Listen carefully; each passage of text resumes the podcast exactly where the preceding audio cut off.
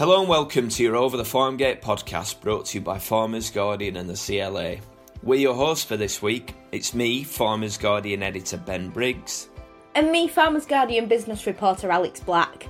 Don't forget, we'll bring you a new episode of the podcast every Tuesday. Subscribe to all your favourite platforms, whether that's Spotify, Google, Apple, Stitcher, or Acast, to ensure you stay up to date.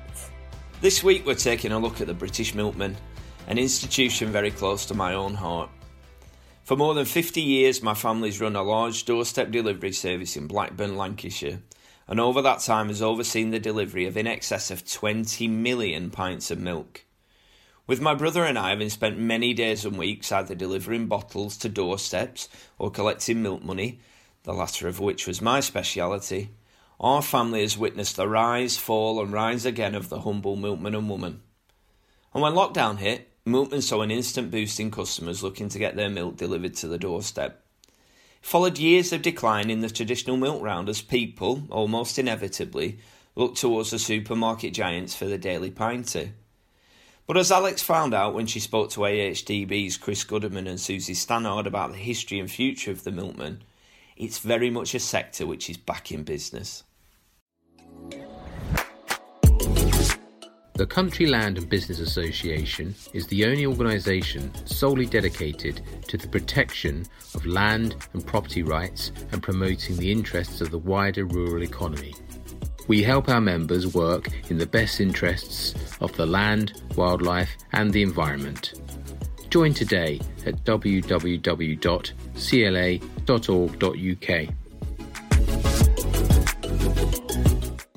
So, historically, at one point, we all practically would have had a, a, doorstep delivery of milk. Do you want to take us through the history of the milkman and how we've got to where we are today, Chris?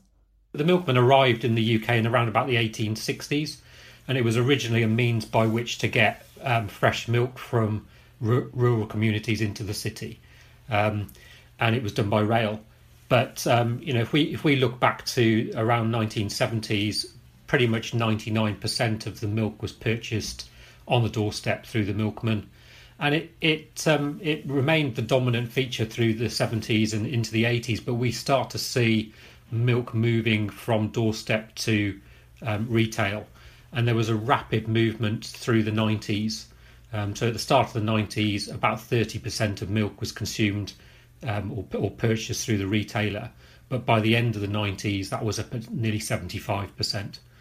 Um, and uh, and we've seen that movement continue right through, really through um, into the 2000s. And so we we were sitting prior to coronavirus, we're probably sitting at around 97, 98 percent of the milk being purchased um, through the retailer, and only only two or three percent on the doorstep. And why has that switch happened?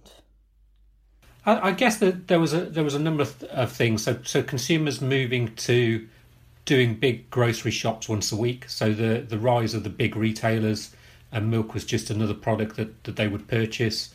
Uh, and as we saw people moving to, to away from doorstep delivery, I, I, guess those doorstep deliveries became less efficient.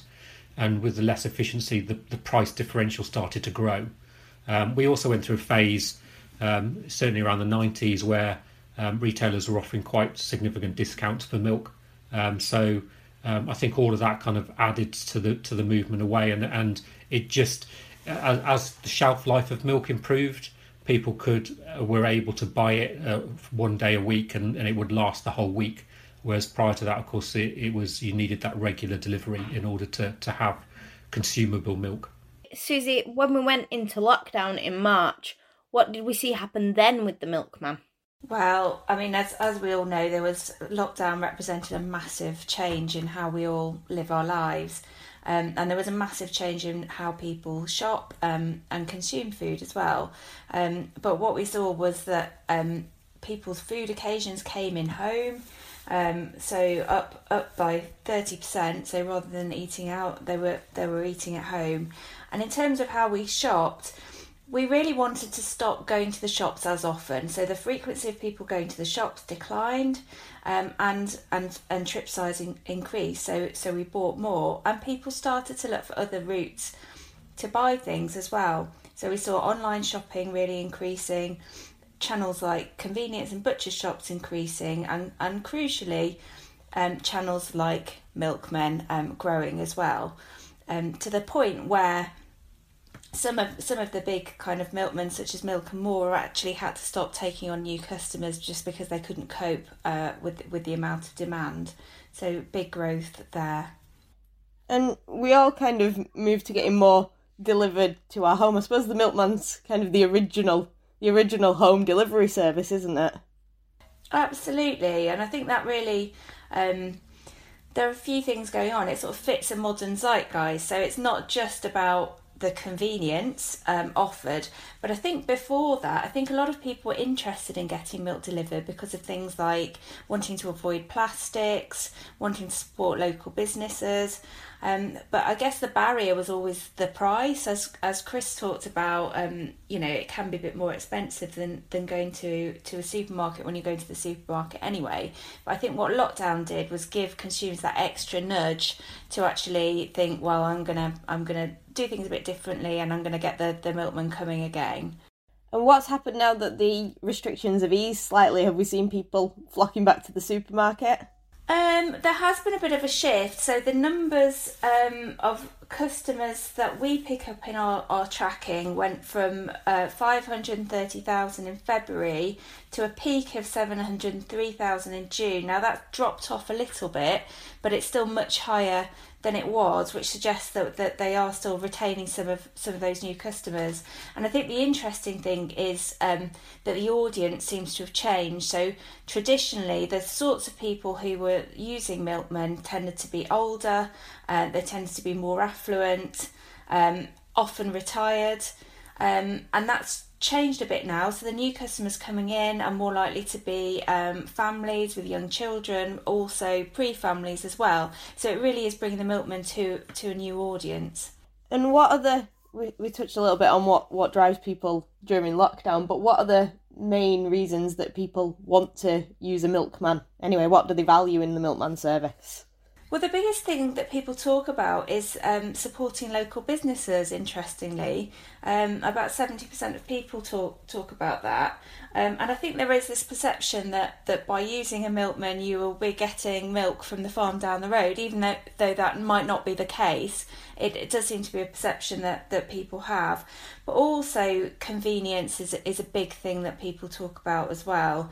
Um, that idea of getting up in the morning and your milk being just outside the door um, is is very attractive, particularly if it avoid if, if it gives you the chance to avoid that extra trip trip to the shops.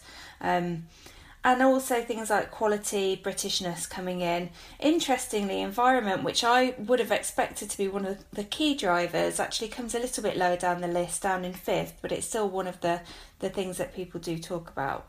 And there seems to have been, um, you know, you talk about the support for local there, there seems to have been sort of a newfound you know drive for people in general to support British businesses and local businesses during the the um, lockdown and this crisis, doesn't there?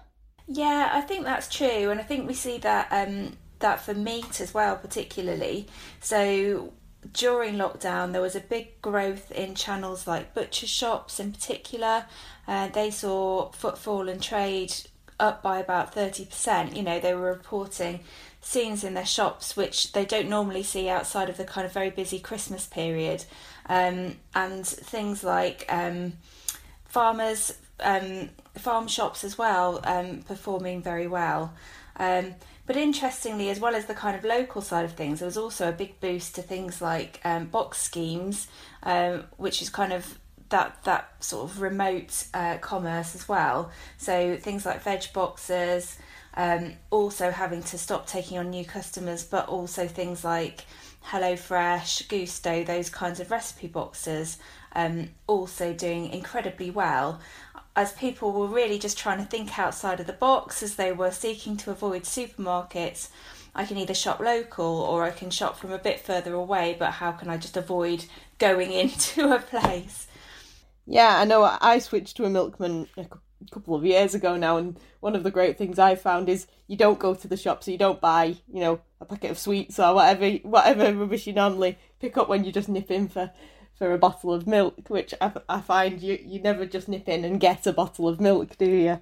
That's interesting, Alex. So do you do you also buy things outside of, of milk, or is it just milk, or do you do you get all the other staples around it?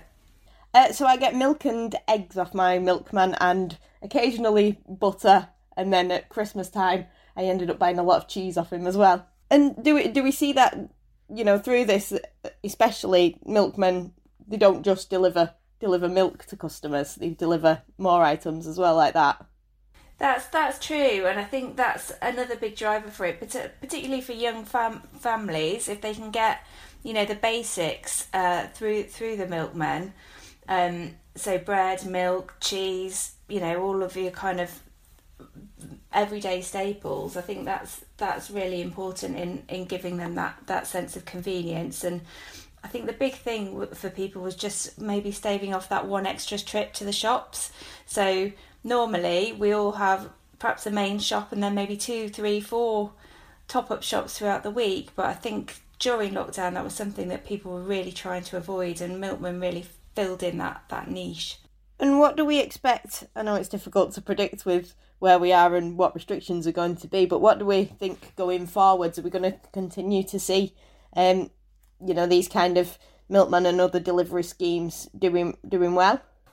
I think there's a few dynamics going on. I mean, certainly, I don't think consumer confidence in terms of what what's going on and, and the virus has been restored yet, and we're still still everybody's feeling very worried, and we haven't seen footfall returning in in the same way. Um, so I, th- I think that will keep people um, to some extent. But the other thing which which will become a factor increasingly is the economic picture.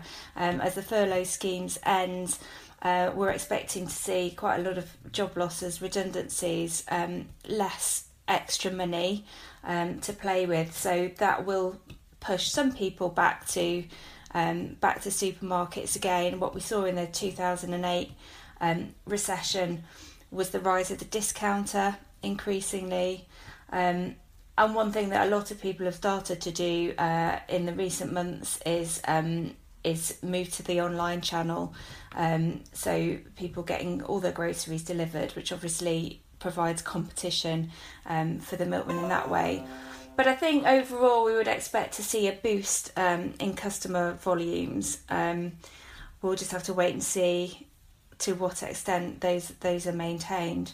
Um, but as with anything, it's really important that milkmen continue to evolve their offer, um, continue to innovate, um, and and you know listen to, to their customers and, and offer those products which their customers are, are most interested in. I was going to touch on that. You know, is there is there opportunities there for not just in milk for farmers? You know, to that you know can offer these kind of innovative schemes. We talk, talked about veg boxes as well, and um, meat obviously in farm shops. Is there opportunities there for farmers? I think there are opportunities for, for farmers definitely. Um, you know, even in milk, uh, there's a, there's a chap who who who we know very well who um, has a vending machine um, on his farm where where some consumers can come fill up their bottles and take the milk away. And I think that there's actually it drives a bit of interest in the category and a bit of a bit of drama as well and it's it's quite a fun thing to do with the kids as well. Come on let's go and let's go visit the farm and, and get some milk. So i think there are some good opportunities um, there. Um, and then particularly on the meat side of things i think there are a lot of people who may be a bit worried about um, about eating meat maybe been looking to cut back.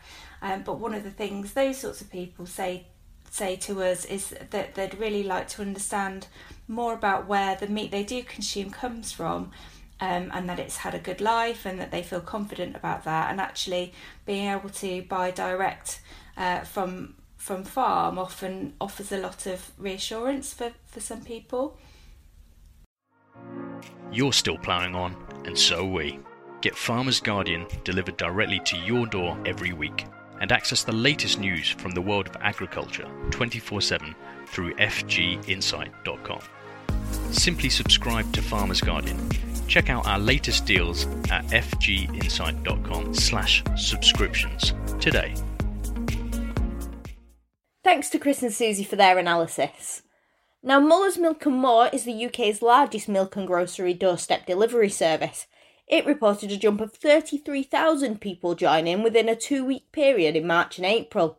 During the height of the pandemic, sales of Milk and More products more than tripled, with website visits up 300%. And to help cope with the demand, Milk and More recruited an additional 150 new delivery drivers. But it wasn't just the big names which benefited from the UK's switch to home deliveries, as I've been finding out. Hi, I'm Ailette Rowan. I'm a sixth generation dairy farmer from the southwest of Scotland. We have Holstein Friesian dairy cows, along with beef and sheep on the farm. We our cows are milked through robots, um. Um, we decided about five years ago that we really wanted to add value to our milk contract and share our passion for cows and milk with everyone. So we set up Rowan's Dairy, where we process our own milk and deliver to doorsteps throughout Dumfries and Galloway you said you wanted to add value, but why did you decide to go down the doorstep uh, delivery route?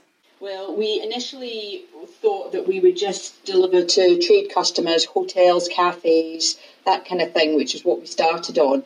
But we, as we started, we found it very, very difficult. There was a lot of competition, and it was down to price. And the idea of what we were doing is to give our farm a fair price and a sustainable future. So if we went into milk wars, for instance, with that on price, there was no point in doing it. So we had a wee rethink over the. We started in the September, and then we had a rethink over the, the Christmas period. And um, sister-in-law and myself, we put a wee thing out on our own Facebook pages, just generally saying, look, if we went to doorsteps, who of our friends would be interested? And it just took off from there, and that's basically where we found our niche for the area, and that's that's what we do. Obviously, with COVID, we all when we were all locked in indoors, um, people moved to you know getting their groceries delivered. How has that affected your business? Um, we were very fortunate. Um, it was it was a very instant boom. We overnight basically went into a phone meltdown situation that we were not prepared for. I think because like most people were kind of going, was going into lockdown and you're trying to think, well, we've got kids, how that's going to affect schooling, how will that really affect the farm? And there wasn't really the time to allow us to think about the business and that. And then within, so the next day, everyone was phoning. I was like, right, okay, let's just just keep saying yes, we can do this, and we'll need to make it work. So our five-year expansion plan happened within a month, which is quite difficult to implement, especially when everybody else is on lockdown. Yes, I I imagine so. And since then, you know, I think there's been a lot of people cynical saying, you know, people have moved to sourcing things from from farmers when they couldn't find milk and other items on the shelves. Have you seen a drop off since we've come out of lockdown a little bit? We have most definitely, which is not a surprise. Um, humans are creatures of habit. As soon as the supermarkets were open, um, for them, that's just their lifestyle and they find it. I, I don't actually really have a problem with that. I know I'm a creature of habit as well. Um, other people have then found it wasn't sustainable because it is slightly more expensive than milk that you'd be paying for in the supermarket or in your corner shop. So that's fine, but we have um, a huge amount of customers that are loyal and have found that the service works for them. Um, they can have other products along with it and they've just integrated it into their lifestyles. Brilliant. And what kind of feedback have you got off, off your customers?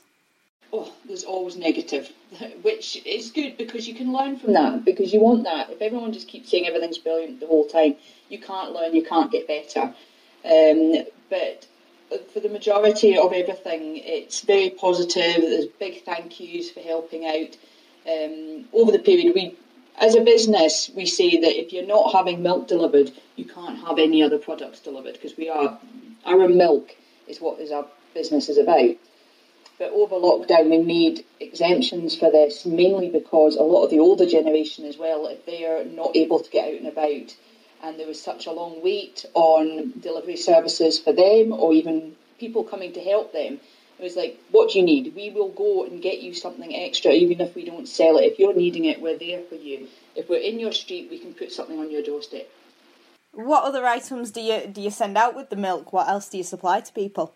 Um, on a regular basis, we are always stocking um, yogurts from a local uh, from Rowan Glen, which is local to ourselves. We do fresh orange juice. We do eggs from a local free range egg farm, which is great. Um, over the lockdown period, we introduced potatoes from our local fruit and veg man and uh, toilet rolls. Excellent. That was the that was the big rush, wasn't it? Everybody uh, stockpiling the toilet roll. Aye, we were able to get a wholesaler that we were able to get toilet rolls in from. That was fine, and we couldn't keep them in stock, so we bought a pallet load in. Thank goodness there's no expiration date on them. And and what are you expecting um, going forward? Obviously, if restrictions tighten again, besides being able to sell the um, toilet rolls that you've got, what are you expecting there?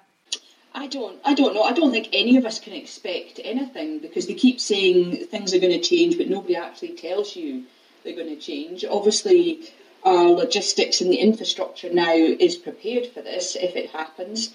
Um, we're here for people. Um, we just need to. If we got through the last time, we can get through this time. Obviously, the other big topic I find on a lot of people's minds is climate change outside of outside of COVID.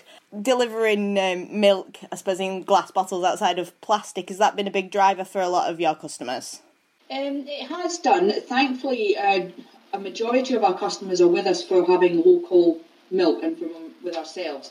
So there's, there's an accessibility basically. If they want to know where their milk's come from, obviously coming to visit the farm at the moment is not really possible. But any other normal times, we, we have an open farm policy for that. Anybody can come and find. We're very open on social media about these things. We like people to know, and then they support that. We buy in glass bottled milk at present um, because obviously there's still a proportion that would like the glass bottles. So I'm not going to turn anybody down. I'll source something in and find it. But we are at present um, putting in a glass a glass bottling plant. Um, so hopefully by the turn of the year they will have a local free range milk in a glass bottle. Fingers crossed. It's quite exciting. And that, that free range element as well, is that important to your customers?